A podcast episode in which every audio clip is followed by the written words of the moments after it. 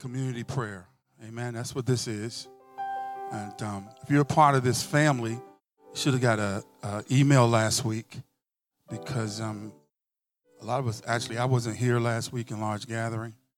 Um, several of the lead, key leaders weren't here, but we sent out an email about the uh, mass shootings. That as the people of God,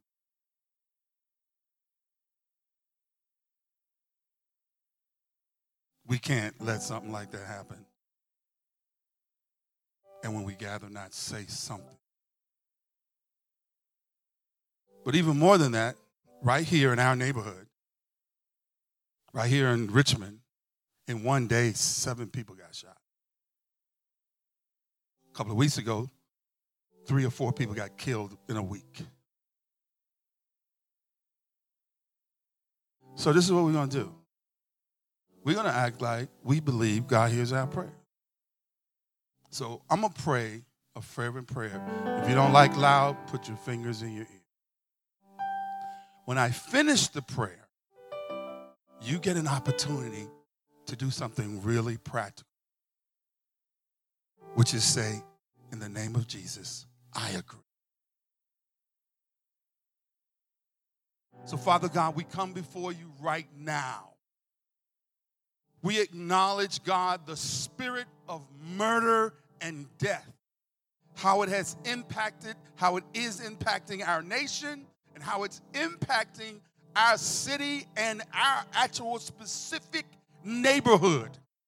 And we declare that the power of the name and the blood of Jesus is greater than the spirit of murder. We recognize, mighty God, that as we pray, we press back the forces of darkness. We press back the lies of the enemy. We pray right now, mighty God, that each of us would get a revelation that we can be a part of the solution by our prayers. So, Father, on this day, in this house, we say as a family, East End Fellowship says no to the spirit of murder and the spirit of death. And we said the spirit of the resurrection of Jesus Christ is greater in Jesus' name. And if you agree with that, say, I agree in Jesus' name.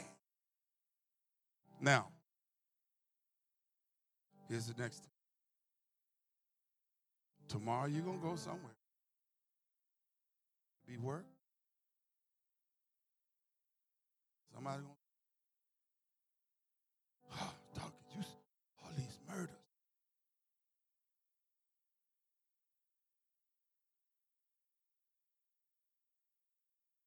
What you gonna say to him? Okay, I'm, oh, oh, oh, we gotta do it again. I mean, no, no, no, no. I'm not playing.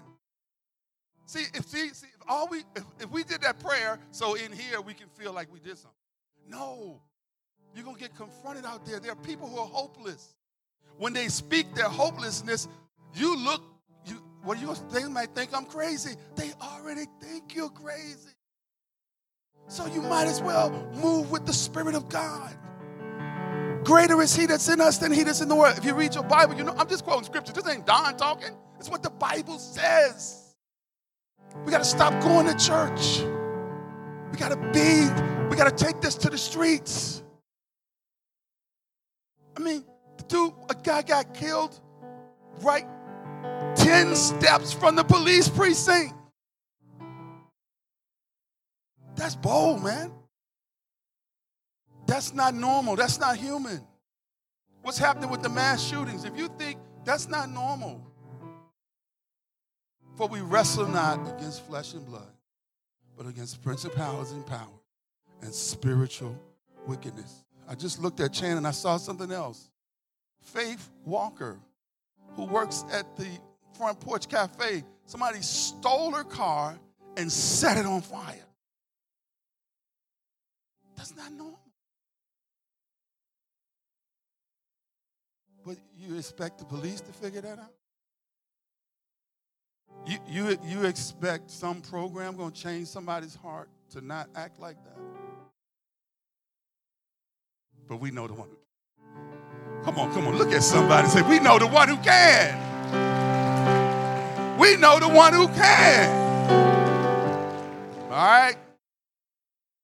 Pastor Don is back. I'm coming back. I'm coming back.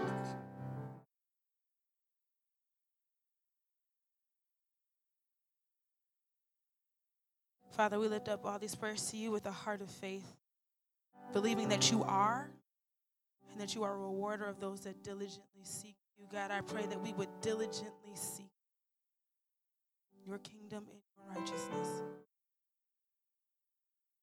And so now, Lord, I I acknowledge your presence here in this room, your presence amongst your people. God, I pray that our hearts would be ready to receive your word. God, I pray that you would soften every hardened heart in this room, including mine. God, I pray that we would respond to your word with obedience, joy, and that we would not run and hide from your truth, but that we would rejoice in it. God, I pray that we would know you better as a result of our time here. Spirit of God, I pray that you would open the eyes of our hearts, that you would enlighten our understanding. God, help us to see with spiritual eyes.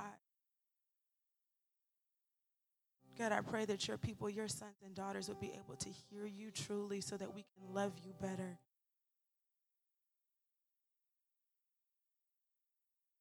Submit this time to you. You are, you are enthroned forever, and ever and ever and ever. The kingdom is yours, the power is yours, the glory is yours. We praise you. In Christ's name, amen. All right, y'all. So today, this Sunday, we are continuing our sermon series on the book of Proverbs. It is called Proverbial, a sermon series. Uh, last week, Doug talked about pride and humility. This week, I'm going to be talking about friendship. And uh, it's funny, Doug last week was like, Oh, yeah, I think Aaron gave me pride and humility because I struggle with that.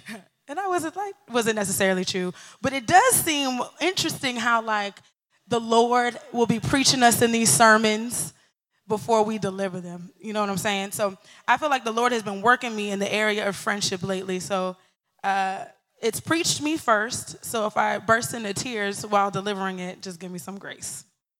That was a joke. I'm not going to really burst into tears. I want us to remember, though, that the book of Proverbs is wisdom literature. It's not like other books in the Bible in that it's not like a specific letter to a specific church that one author, that one author wrote for a specific purpose, nor is it a detailed history of the people of God, but rather it's a conglomeration. It's just a bunch of wise sayings, a bunch of wisdom and adages that have proven themselves to be true overall. And one thing that is true is that other cultures, other nations, other religions have proverbs that are really similar to the ones that we find here in our Bible, in our word. So you, we might be we might say to ourselves when we hear that, well then what authority does the book of Proverbs hold in my life? Why should I obey what these words say over what any other religion teaches, over what any other culture teaches? And that's true. That's an important question to ask. It's an important question to ask what gets the right to speak to my present and therefore my future? And not every wise word should have the power to shape our lives or our future. Any wisdom that exists that points away from the word of God and the truth of God should not be trusted. And the reasons that the words of the book of Proverbs have value is because they point us to God. Throughout the book, it's asserted that the fear of the Lord is the beginning of wisdom and knowledge. Knowledge of the Holy One is understanding. The fear of the Lord is the foundation of any wisdom that's worth having. Anything outside of that is shifting sand. Any wisdom outside of that which points us to God is deception, it's counterfeit. And that's a bold thing to say. You might be like, girl, I mean, what if somebody's telling me how to fix a car? That can't be deception. No, listen, what I'm saying is that the wisdom of God is so amazing, it's so transcendent that any other wisdom that dare smacks against it is counterfeit. You cannot trust it. If you build your life on it, you're building your life on sinking sand. And if you don't believe me, just think back to the Garden of Eve. I mean, sorry, the Garden of Eden, not the Garden of Eve. Eve was there. The serpent, the deceiver, wasn't telling her foolish stuff that she could easily dismiss. No, he was very cunning and very deceptive. He uh, presented her with arguments that made sense to her. It was clever to her. He made it. He made disobedience to the Lord sound like it was the most logical thing to do. But one thing I'll say again is it any wisdom that doesn't point you, point you towards obedience, any wisdom that points you away to the knowledge of the kingdom of God is carnal and counterfeit. You will know this is true if you are convinced that the wisdom of God trumps the wisdom of any other being. And this is why we're doing this sermon series, y'all, so that we know that the wisdom of God is more profound than any other wisdom that exists because we will hear convincing arguments. There will be other wisdoms, other ideologies that sound convincing to us. But one thing we must be sure of is that our God is the only God. Only our God is wise. Only our God is true. Only our God is holy. Only our God is righteous, and what he says can be trusted. So we need to stand on that. Additionally, the wisdom found in the book of Proverbs fits into the big story of God. It fits into the meta narrative of God. And the big story of God is that God is redeeming and reconciling all things to himself. Everything that was broken, he's fixing it. Everything that was lost, he's recovering. Everything that was stolen, he's restoring it. That's the big picture. And in the culmination of God's big story, right here at the climax, we see God coming in the person of Jesus, the great reconciler, the great redeemer, the great restorer. And every bit of wisdom that's taught in the book of Proverbs, Jesus is the perfect example of.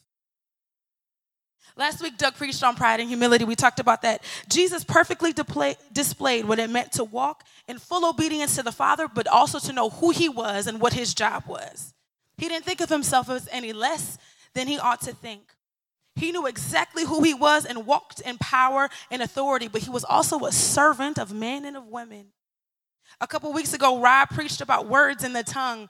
Jesus always knew what to say and when to say it. His words were life giving, they were healing, they were challenging, they were convicting. And so, the same with today's message on friendship. Jesus is the perfect example of a friend. Jesus is faithful, consistent, dependable, empowering, championing. Jesus gives intimacy. Uh, Jesus is patient. Jesus is kind. Jesus calls his friends be, calls his friends to be the highest version of themselves. But I want us to remember this that the theme of Proverbs overall, the fear of the Lord is the beginning of wisdom. The fear of the Lord is what? The fear of the Lord is what? What's the beginning of wisdom? Hallelujah. Okay, so one thing I want to start with, I'm going to make a big, a big statement. We're going to be talking about friendship. True friendship is more like a covenant and less like a convenience. True friendship is more like a covenant and less like a convenience. And y'all, if you think I'm saying a lot, I know I'm saying a whole lot here. Friendship is so unlike convenience. I mean, friendship, true friendship is actually pretty inconvenient. It takes sacrifice, it takes patience, and it takes conflict if it's going to work. You might be saying, I thought friendship took kindness and love and gentleness and fun, not the stuff that you was talking about earlier. But what I want to say is, listen, for some of us, kindness and gentleness and fun come easily. For those of us for whom it does not come fun, it's going to take some patience. It's going to take some conflict and it's going to take some sacrifice for us to get to that point. There's going to be a long road ahead of us for those who are involved in true friendship. So, is friendship really that big of a deal? Why have a whole sermon on friendship? Is it really that important? In Proverbs chapter, I have a slide. Proverbs chapter 17, verse 17 says, A friend loves at all times, and a brother is born for adversity. A friend loves at all times a friend loves at all times. Some of us have had experiences where we felt like our friends did not, could not, would not tried not to, couldn't help but love us at all times. Proverbs 18:24 says, "A man of many companions may come to ruin, but there is a friend who sticks closer than a brother." And true friendship is not a convenience that makes my life easier. True friendship is a relationship that makes me more like Jesus. True friendship is not a convenience. It's not just a convenience that makes my life easier. It's a relationship that makes me more like Jesus. So I would love for us, just for a moment, if we would think about covenants, for example. Okay, so when we're talking about coven- covenants at church in 2019, what's the relationship we most often think of? Marriage, right? Because marriage is definitely a covenant. It's in the book, absolutely. But I like to submit that a friendship rooted and grounded in the fear of the Lord will require faithfulness, constancy, and sacrificial love. And that sounds like a covenant to me. A covenant is a strong, solemn agreement that exists between two parties. A covenant is a chosen relationship in which two parties make binding promises to another. That sounds like a lot when we're talking about a friend. It kind of sounds like a lot when we're talking about marriage, but when we're just talking about a friend, a binding promise that binds us to one, one another, that, I mean, why would I make that kind of deal with somebody I'm not even going to be sharing a bed with? And listen, I get it, I understand. But let's look at some scriptural examples of the covenants that God has made. In Genesis chapter 17, God makes a covenant with Abraham. God promised Abraham that he would be the father of many nations, that he and he makes an everlasting promise that God would be their God and that Abraham's seed would be the people of God forever and ever and ever. Abraham's belief and faithfulness in that truth gave earned Abraham the name friend of God. We can see that in Isaiah chapter 41. And it was said of Moses, the recipient of the Mosaic covenant in the book of Exodus, it says that the Lord would speak to him face to face as one would with a friend. And of course, Jesus being the fulfillment of every covenant that was ever made and the inaugurator of the new covenant of grace that brings us free, freedom, calls his followers friends and not servants because everything he learned from the Father, he made known to them. So I'm just suggesting that when we're thinking about calling somebody our friend, when we're in search of true spiritual friendship, we should take it more like, man, I'm making a promise to this person. I'm actually aligning myself with this person. When people see the two of us, they actually see one because we agree. We're of the same mindset. Now, I'm not saying go up to your best friend tonight and cut yourself open and make a blood oath and say, I will be your friend until we die. That's never, nope, that's not what I'm saying. Don't do that. But I do want us to shift our mindset away from friendship uh, being a thing that makes my life easier or more fun to being a thing that makes me more like Jesus. So, if on this side we have convenience, if this wall is, if we're, if we're thinking about a spectrum, this wall is convenience, that wall right there is covenant. True friendship is here. True friendship that makes you, if it has the power to make you more like Jesus, y'all gonna have, we're gonna have to stay. We're gonna have to stick it out. We're gonna have to sacrifice. We're gonna have to be patient and we're going to have to love. So, what makes a true friend? I have some ideas from the Word of God. One, a true friend is present. Proverbs 19 and 4 says, Wealth makes many friends, poverty drives them all away. Proverbs 19 and 6 says, Everyone is the friend of a person who gives gifts. Proverbs 25 19 says, Putting confidence in an unreliable person in times of trouble is like chewing with a broken tooth or walking on a lame foot. Isn't that terrible? Everybody chewed on a broken tooth? That's terrible. I got a broken tooth right now. It's terrible, y'all. It's the worst. This is speaking to the reality that reality that everybody wants somebody. Everybody loves the person that can do something for them. Everybody loves the person that's uh, passing out gifts, that's passing out cash. And this isn't just true of money. Some of us have an abundance of time. Some of us love giving gifts. Some of us love uh, serving other people. And as long as we're giving that out, people will hang around us. People will be around us. People will stick by our side. As long as you have abundance, people are going to be willing to eat of the fruit of that. But what about when, when the abundance runs out? What about when your money dries up? What about when you ain't got no more good vibes to give? I used to be the life of the party, but now I'm pretty depressed. What now? What then? People be like, You changed. You used to, uh uh-uh, uh, you are different now. Who's around when you've run out of favors to give out? What happens when the car you was giving out rides with gives out on you? What happens when your laughter turns to tears? Proverbs 17 17 says, A true friend loves at all times, not just when it's convenient, not just when it benefits them, but a true friend loves you when you are hard to love. A true friend stays put when you're so hurt and angry that all you want to do is shut out the world. A true friend cries with you. A true friend suffers with you. So often we tire, we bore of our friends when something new and shiny comes along, something we perceive as easier or exciting.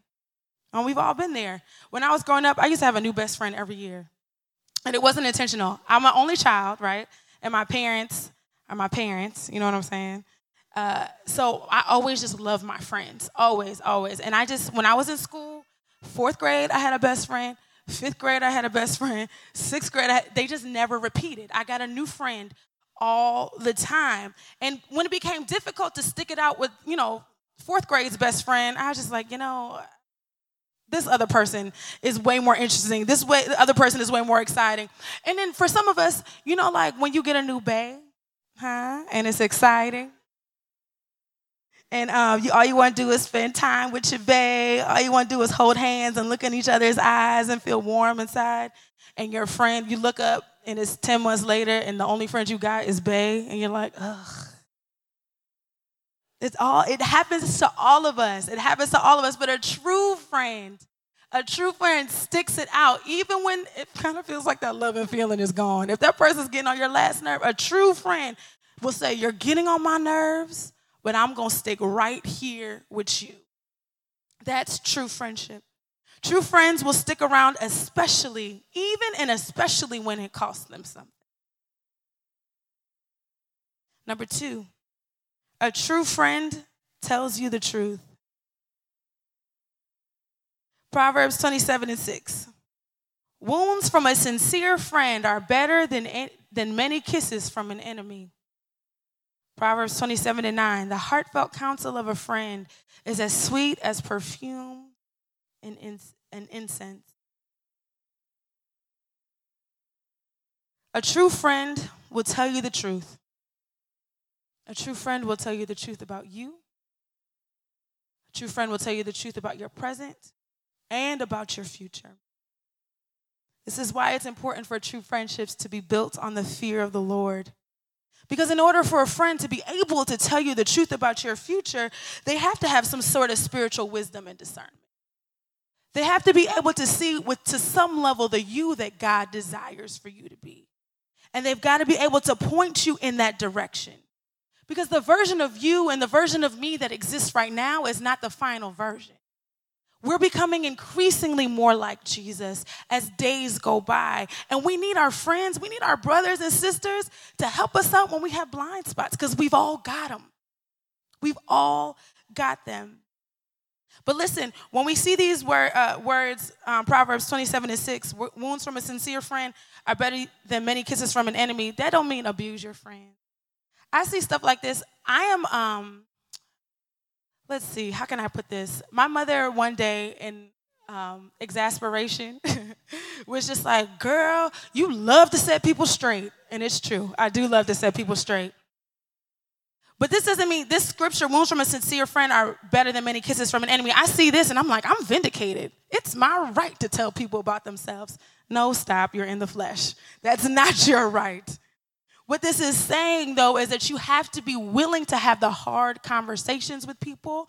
But when you see uh, in verse six, where it says that a sincere might, friend might give you wounds, and two, three verses down, it says the heartfelt counsel of a friend is as sweet as perfume and incense. Both of those have got to live together.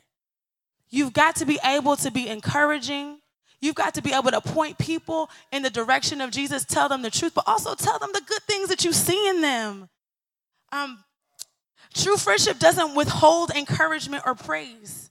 True friends see your gifts, your contributions, your obediences. They see how uh, your actions align with the future version of yourself. They see how your actions align with the you that's more and more like Jesus, and they affirm those things in you.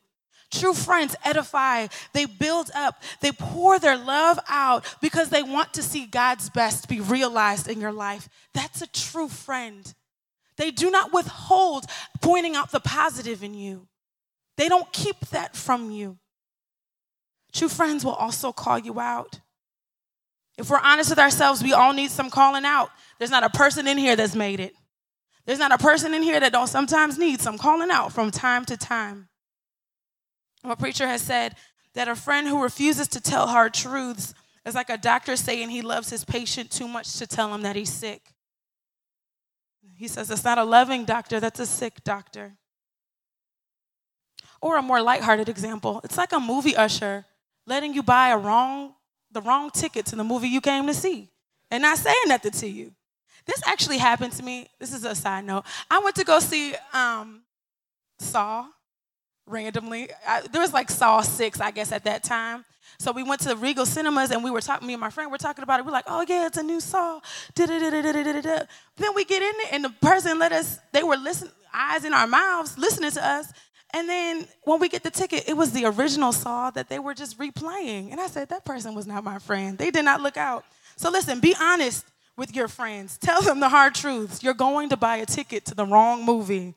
Let them know. So, one, a true friend is present. A true friend tells you the truth. And a true friend knows and loves the real you. Proverbs 25 and 20 says, Singing cheerful songs to a person with a heavy heart is like taking someone's coat in cold weather or pouring vinegar in a wound. Do you know your friends? When their heart is heavy, is your heart heavy? Are you able to mourn with your friends? Do you, can you even tell? Or are we so self absorbed with what's going on in our own lives that we can't even discern what's going on in the life of our neighbor, of our friend? Proverbs 17, 17 again, a friend loves at all times. Proverbs 27, 14 says, this one is funny. If a man loudly blesses his neighbor early in the morning, it will be taken as a curse. They're just self awareness, y'all, discernment. Know that your friend is not a morning person and they don't want to be greeted loudly. It's lighthearted, but it's true. A true friend knows you. A true friend knows if you're hurting. They know when you're happy. They hurt with you. They rejoice with you. Here's one Proverbs 17 and 9. It says, Love prospers when a fault is forgiven, but dwelling on it separates close friends. I'll say that one more time. Love prospers when a fault is forgiven, but dwelling on it separates close friends. Another version of the Bible says something like, He who covers an offense pursues love. Love prospers when a fault is forgiven, but dwelling on it separates close friends. True friends in a true friendship, you won't be throwing people's junk back in their face. You won't be keeping a record of wrong. This can go a couple different ways. If you and a friend have a conflict, which you will, if you're going to have a, a, true friendship, if you have, if you and your friend have a conflict, and you know you guys talk about it, and you decide it's squashed, it's resolved, don't keep don't keep rehearsing it in your head. Don't keep going back over it. This is actually something that um, my friend Makita does really well, or she at least has an awareness of it. She'll, um, the other day we were talking and she just was talking about something that had gone on, and she said, Oh, shoot. I shouldn't have reminded myself about that because I'm, now I'm mad all over again. And she just has that awareness. But how many of us will just go over how we've been wronged and get stirred up all over again, have an attitude all over again? And then we walk past the person in church, we can't even speak, we can't even make eye contact because we're just like, I knew you wasn't nothing but old lying dog. You act like this all the time. That's just in our hearts. It's just the Holy Spirit is making us holy. This is why we're hearing this word because we all do it. Forgiveness is a hallmark of true friendship. A true friend sees you for who you are and who you will be. and freely offers forgiveness whenever you miss an opportunity to live into God's best version of you. A true friend sees you for who you are and for who you will be and freely offers forgiveness whenever you miss an opportunity to live into God's best version of you. And because a true friend loves at all times, there's no need to put on a mask. True friends love you as you are. And a true friend also reveals themselves through and through. A true friend allow a true friend allows themselves to be vulnerable before you. They give you access to their lives. And that kind of intimacy is often only reserved for romantic relationships, but it shouldn't be that way. We should have these types of relationships with our friends as well. So, one, so we're not looking to, for a romantic partner to be all and everything that we could ever ask or hope or dream, because that could never happen anyway. But also, so we can discover the depth and love and beauty that God has ordained for true spiritual friendships. It's funny, in C.S. Lewis, I really like C.S. Lewis. Uh, in the Four Loves, he describes the difference between erotic love, which is like a physical, sexual love, and friendship love this way. He says, Eros will have naked bodies, friendship, naked personalities. And it's just such a joy to be able to be yourself, warts and all, with another person. And that's just it. They accept you, they love you, they deal with you, they walk with you.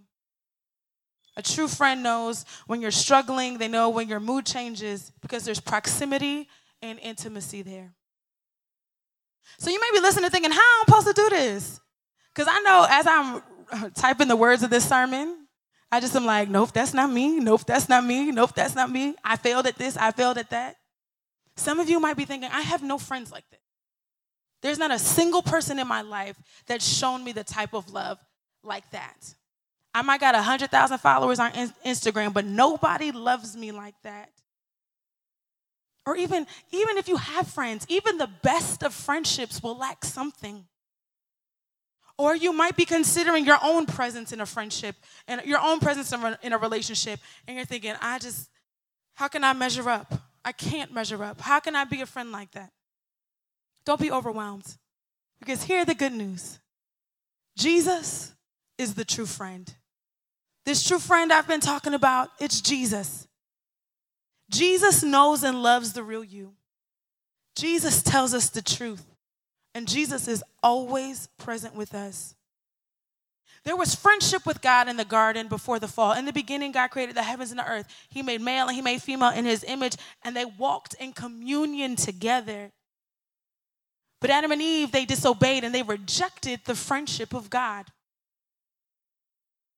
They made decision after decision that would cause them to hide themselves from God, that would cause them to walk away from God. But did God say, you know what? Forget y'all. I'm going to reject you too? No. He came in the flesh in the person of Jesus Christ and extended his divine friendship to each one of us. He came among us to pursue us as one of us. So, yes, Jesus knows and loves the real you. Jesus knows every single one of our hangups. Every single one of our fears, every single one of our insufficiencies. Jesus knows all of our joys. Jesus knows our heartaches and loved us so much that he died for all of it. He knows every burden and shares them with us. And yes, Jesus tells us the truth. Jesus tells us how deeply we are loved. Jesus invites us into the family of God, but Jesus says, Hold up, though, you're lost. Hold up, though, you're a sinner and you need to repent. But he invites us into the family of God. Jesus is ever present. In the face of betrayal and rejection by his closest friends, he laid down his life. Jesus was, is, and always will be faithful and consistent. And not only did the 12 re- uh, reject and betray him, but how often do we reject and betray Jesus? And Jesus is with us and promises never to leave or forsake us. That is true friendship. And because Jesus is the truest friend that there is, and because Jesus just is who Jesus is, he releases us to be true friends. He frees us to be true friends. Because of Jesus' friendship, we are empowered by his spirit to be friends that stay. to be friends that are honest, to be friends that love despite the cost. So I'm going to invite the band back up. If you're in here now and you're feeling lonely, if you're feeling forsaken, if you're feeling misunderstood, if you're feeling like you don't have a friend that would fight for you, you don't have a friend that sees you, you don't have a friend that gets you, if you're feeling rejected, Jesus has been there. Jesus has been there and has overcome all of it so that he could extend his friendship to you, receive his love and his friendship. It's consistent and it will always fight for you. If you're here and you're feeling like you've been selfish, like you've been less than a true friend, there's good news for you too. Jesus made provision for that. We can't do any good thing outside of the power of God. Rest in his power. And Jesus, let me tell you something, will empower you to depths of humility you have ever know, you've never known. Humility to ask forgiveness, humility to seek out reconciliation. The power of Jesus does that. And if you're here and you don't know the Lord, please hear these words make Jesus your friend. This is the time, it's now. You're here at this moment because God brought you here. You're here, you're at this seat in this church among these people that you may know or not know, like or not like, because Jesus brought you here. And we're making an invitation. Would you come and join the family of God? There's room for you here, there's freedom for you here. Jesus sees, He knows, He loves you, is pursuing you, always has, and always will. Jesus is extending his hand in friendship and relationship. The worship team is going to sing a couple of songs in response. I'd invite you to respond to the Spirit of God. We're going to have some folks praying. They'll be like lined up around the walls, but you can also come here and kneel. Make uh, this stage an altar before the Lord and acknowledge your need for the Lord your need for the Lord's friendship, your need for the Lord's intimacy. He freely gives it, He freely provides it. Would you take a moment and just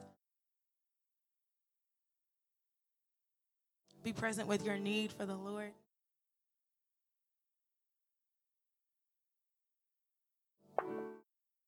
Father, we thank you for the friendship that you offer us. Father, you for the intimacy that comes with knowing you. God, I pray that we would know you more and more each day. That it will be a delight to us to know you. That it will be a joy to us to pursue friendship with you. God, I pray that you would make us more and more like Jesus so that we can love each other the way Jesus sacrificially. And that we wouldn't just see our friends as accessories to our lives, but as deep relationships that make us more like Jesus. Lord, I pray that you would soften every heart that's hardened against another person. Lord, I pray that the power of your spirit would uproot any roots of bitterness in the name of Jesus. Lord, I pray that we would humble ourselves in your presence and seek to be reconciled to each other. We love you, Lord. We praise you. Amen.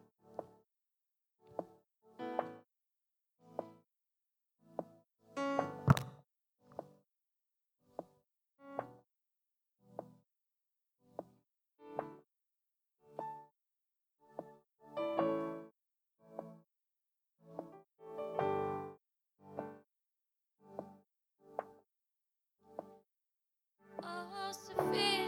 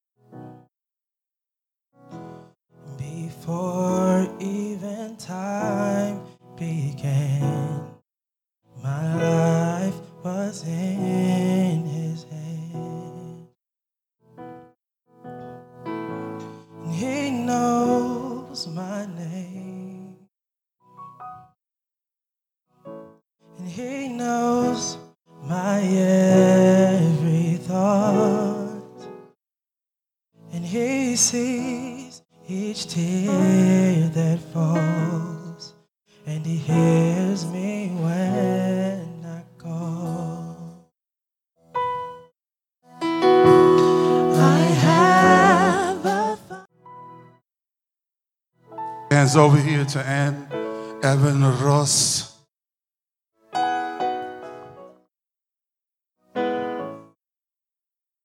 Lord, complete the work that you started in this message. Thank you for Erin submitting herself to you. Now, God, May we get the fullness of what you were saying through her. May a blessing come to her also. In Jesus' name. Now, let me, let me share something with you. I know stuff because I'm the lead pastor. This last week and this week, it's critical that we as a spiritual family lean in to God helping us see the importance of true biblical worship. Because where we're going as a local church is going to require us that part where a friend sticks with us through adversity.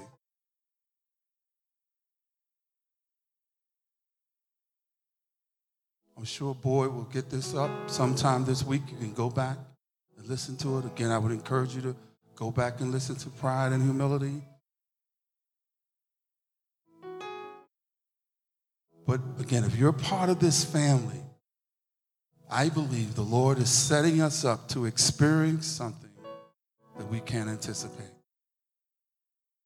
To model to our world how do we stay engaged with one another?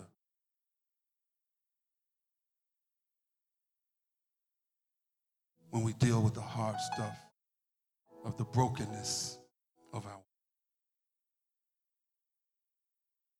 So, Father, I thank you. Huh, man, I, I, just, I just appreciate the privilege of being a part of this family. We, we heard the young lady that's headed to Wheaton. A few weeks ago, we heard these seven interns talking about how being here impacted their lives. The young lady today going to Wheaton said the same thing. This, you have graced us with the level of grace. Yet, God, we know we got some stinky stuff too. And we want to grow. We really want to grow and being those friends that stick together through. wow, God, we, we want to grow in that. We want to be more like you, Jesus. We want to be more like you, Jesus. We want to know you in the fellowship of your sufferings. Sometimes that's what it feels like suffering when we go through hard stuff with our friends. So we trust you today, God, that you're doing way more than we could ask, think, or imagine with this message today. In Jesus' name, amen. Now, Erin gave us a little, I like, you know, sometimes you have to say hard stuff to people. But then sometimes you want to encourage them. This song is one of those kind of encouraging. So hopefully you're going to jam with us as you put the chairs up because we need your help. Praise God. Come on, young people. Let's get some joy up in this place. Hey, hey, hey.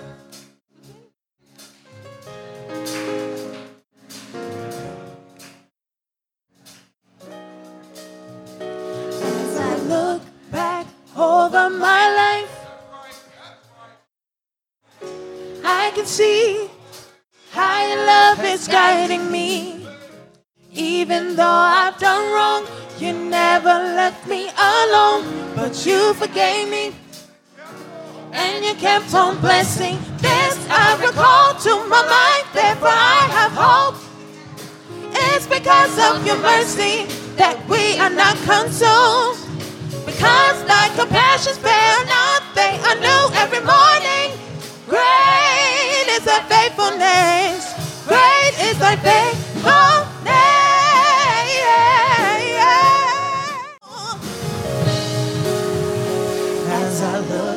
Looking back, over my life, looking back over my life, I done had some hard times. I can see I done had some troubles. how your love is But the. Lord has been good. And I thank God for this choir. Oh, no, that's not a choir, that's just a singing group. But they are singing the truth today. Ah, Lord, you've been so faithful. I remember my grandma used to say, Oh God, you've been so faithful. But y'all clap your hands for them anyway while y'all putting up the chairs. Come on, clap your hands for these young people. That's amazing.